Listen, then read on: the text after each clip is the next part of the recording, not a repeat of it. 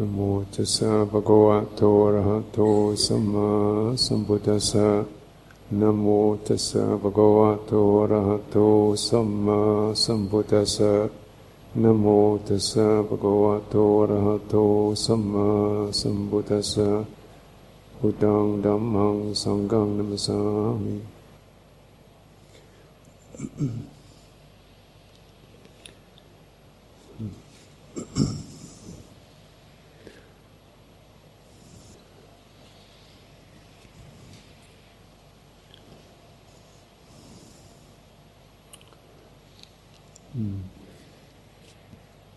So, uh, thank you, and it's been interesting listening to you, and I very much enjoyed um, listening to you, particularly in these uh, interview sessions when people talk about their practice.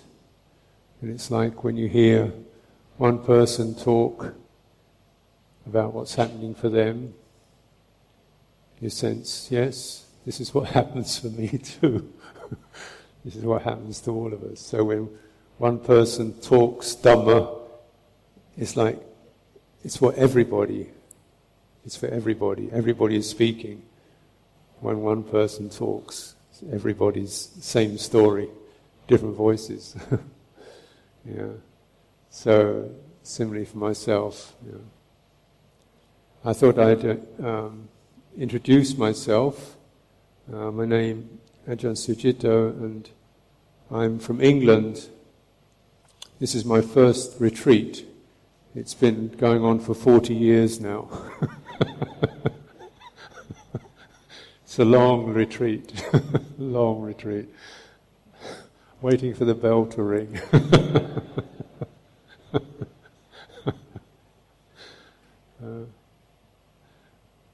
so, uh, like some of, some of you, you know, I, I started my retreat just kind of accident. You know, I was coming for a holiday. uh, and uh, looking around, and uh, I think, as I, I said before in one of the talks, you know, it's just my heart was very confused because there just seemed to be no no meaning in the world. You know, we had this uh, very.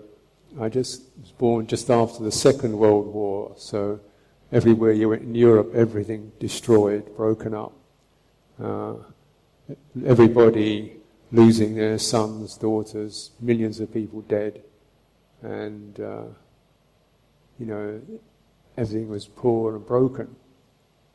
And because, and this was, you know, considered a very advanced civilization. You know, Europe, very advanced civilization. You know, all the science and technology and art and economics, and yet we can destroy ourselves even with all that. We still haven't learnt how to how to live together. You know, what was the meaning of all that? You know? How useful is it to have power, money, intelligence when you can't stop killing each other? what's, what's, the point? You know? And then when I was in my teens, they had this uh, Cold, Cold War, they called Cold War, where Russia, Soviet Union, and uh, Europe and America threatening each other all the time, threatening. You know, we got bombs, we got bombs, they're threatening each other. Jeez. You know, I'm sitting on this island right in between these two guys who are threatening each other. oh. and any, any moment now, I think, what's the point? So, so I get out, you know. And as I said many times, you don't get to the end of the world by traveling but sometimes you have to travel to find a place. Uh, so I just thought, I don't know. I go to, it was just starting meditation then, just, just a little bit coming into England, but nobody, no teacher, no schools, no monasteries. So I'll go, go to Asia, you know. and I went to India. And when I was in India, then, then I got very sick, and so sick I I nearly died. Um, fortunately, somebody saved my life and gave me medicines, and I thought, I, I got, the only thing I knew, I've got to get out of here. I'm nearly dead. So I went to Thailand, and then I just saw this one possibility uh, meditation class. I thought, well, uh, you know, I don't know what that is, but I'll go there. And it starts, door opens, you know. And then I knew uh, I I need need a lot of support. Uh, I need structure. I need a place. So, and then it's amazing because then they say, "Well, you stay in a monastery." You know, we you stay. Here's a place you can stay. Here's some food. No problem. Doesn't cost anything. Amazing. So I went there. I thought maybe one week, one week. That'll be enough. Can hang on for one week. I had one week. Yeah, maybe one more week. Yeah. And then I thought, well, I had to leave Thailand because my visa finished. I thought maybe I'll come back and uh, stay three months. Three months. And I thought, become Samanen. Samanera three, three months because then you, you feel more like you're part of it. You're not just, you know, visitor, but you're part of it. So I become Samanen three months, okay. So, and then I, all but I realized when I was away, I traveled into Indonesia, and I realized all I wanted to do was meditate. I looked at these places, I just couldn't get interested. Really amazing places, I just couldn't get interested. So all I wanted to do, I want to go home. I want to go home. I want to go home. so I just thought, oh, go back, monastery, quick. So I went back and practiced meditation three months. I got no, it's not enough. Maybe three more months. And then uh, uh, we used to go Bindabat. All he do every day was go Bindabat and then go back to my kuti and just sit. Sit, walk, sit, walk. And uh, very difficult because of heat. And I feel every day I just melt into this kind of heap. and at night time, night time just sort of wake up a bit, next day melt.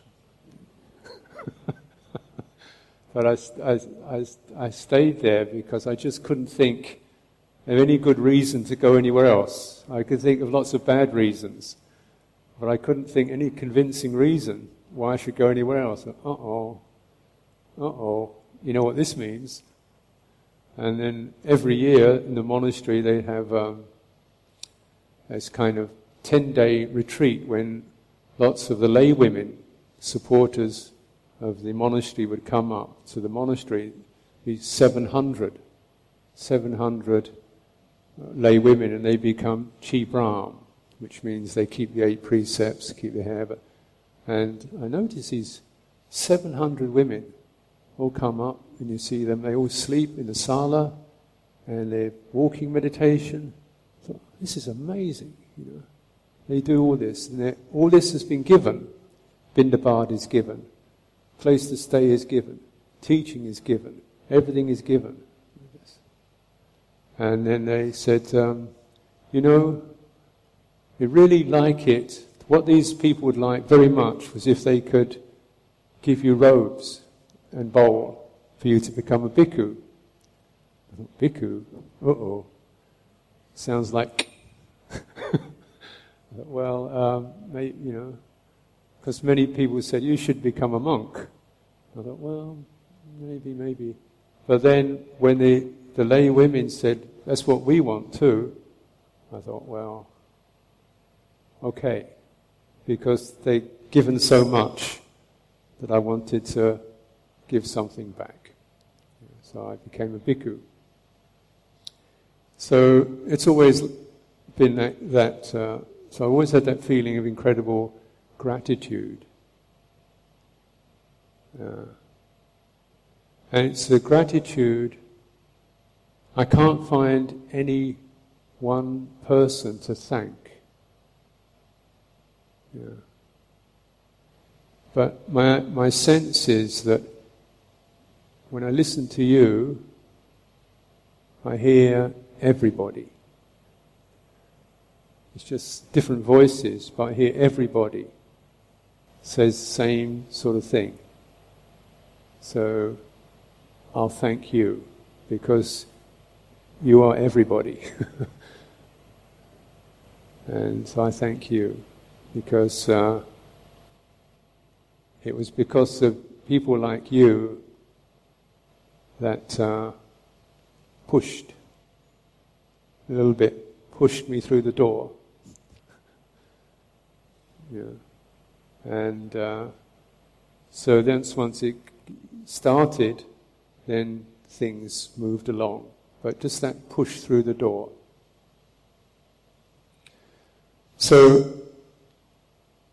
mostly my teaching, I teach from a place of uh, gratitude. I don't have any particular technique. I don't have anything particular to say. I just feel grateful, so I talk about Dhamma. Uh, so it comes from the heart. And I hope this has been for you perhaps my chance, my opportunity just to push you a little bit. push you through the door. We need to push each other gently through those doors. Because when you think of yourself, you think, oh no, I, I I'd like to, but no, maybe, but I've got so many difficulties, you know. I got so many. Pro- I got can't meditate. I got problems. I'm a bit crazy. I'm too busy. I'm too stupid. I, I, I, you know, not. I, but you know that. So you need someone to say, "No, you're not." get through there. Get through the door. But I'm too sick. Get in. I'm too old. Get in. you know, sick people, old people, young people, crazy people, stupid people. People. We can meditate. In fact, it's the only thing we can do good. You know, when I looked at uh, the results of uh, what happened in Europe when people didn't meditate. you know, the amount of destruction from all the knowledge, all the wealth, all the information, and people killing, smashing each other, destroying their countries. You know, because they th- thought they were doing really good. The only thing we can do the only thing we can really do is cultivate Dhamma, because that's the only thing that works. The rest of it is just, you know, passing the time, you know, getting things ready, preparing a foundation, you know. Now, just to really encourage you because it always surprises me sometimes because when I've only ever seen Thailand as a place of meditation. For me, when I came to Thailand, I had maybe two days in Bangkok, yeah, three days in Chiang Mai monastery. To me, Thailand is just a big monastery. so I'm thinking, why aren't you all meditating all the time? You live in a monastery. Seems strange to have to encourage you to to do what's right on your own doorstep. yeah. But uh, really to encourage you to keep that practice going because it really is very profound. And remember, you have to just really change your way of looking at things. Because when you come from your position of self, self, me, I am, this me, self, I am, this can't meditate. But your citta can. So you go below, beneath that, through that place where you feel you want to do it. You need to come out of suffering. You want help. You feel grateful. Yeah? Come from the big place inside you. There's a big place inside you that's trying to open up. Yeah? And practices like this, just keeping the precepts, having a little time every day where you just sit and breathe. Stop. If you can stop for five minutes, ten minutes, twenty minutes, you've got to do this every day. Sit and breathe.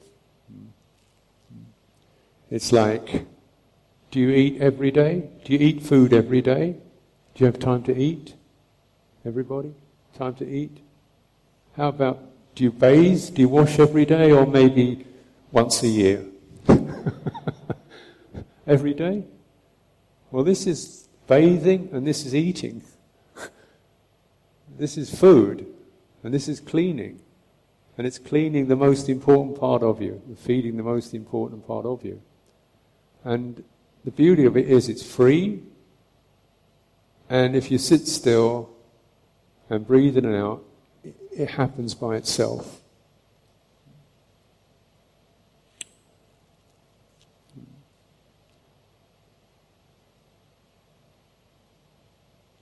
And by itself, through that practice, the citta rises, slowly rises. Yeah. Rises and becomes clearer and stronger. It doesn't, you know, when we look, uh, I teach now in, in many countries, so all over the world, Australia, through to America and Canada, and all the way across.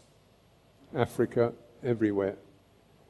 Everywhere I teach, people who meditate, every one of them gets better. Every one of them, they get less violent. They don't get more violent, they get less violent.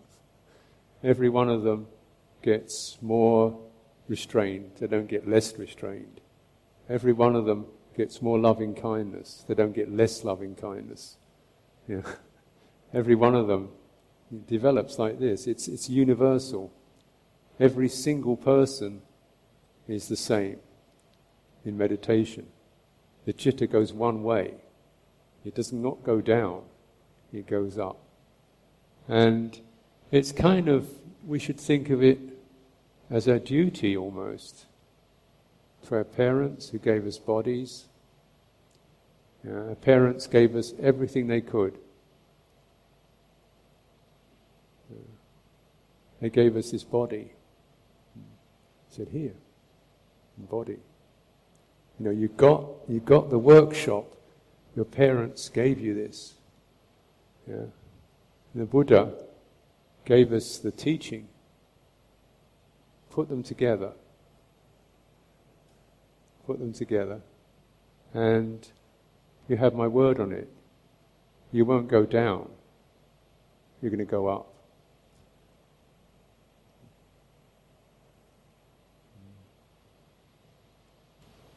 So offer this for your reflection and uh, thank you for your determination and your company and your honesty in this practice. May you all progress and develop and may your cittas rise to happiness and peace.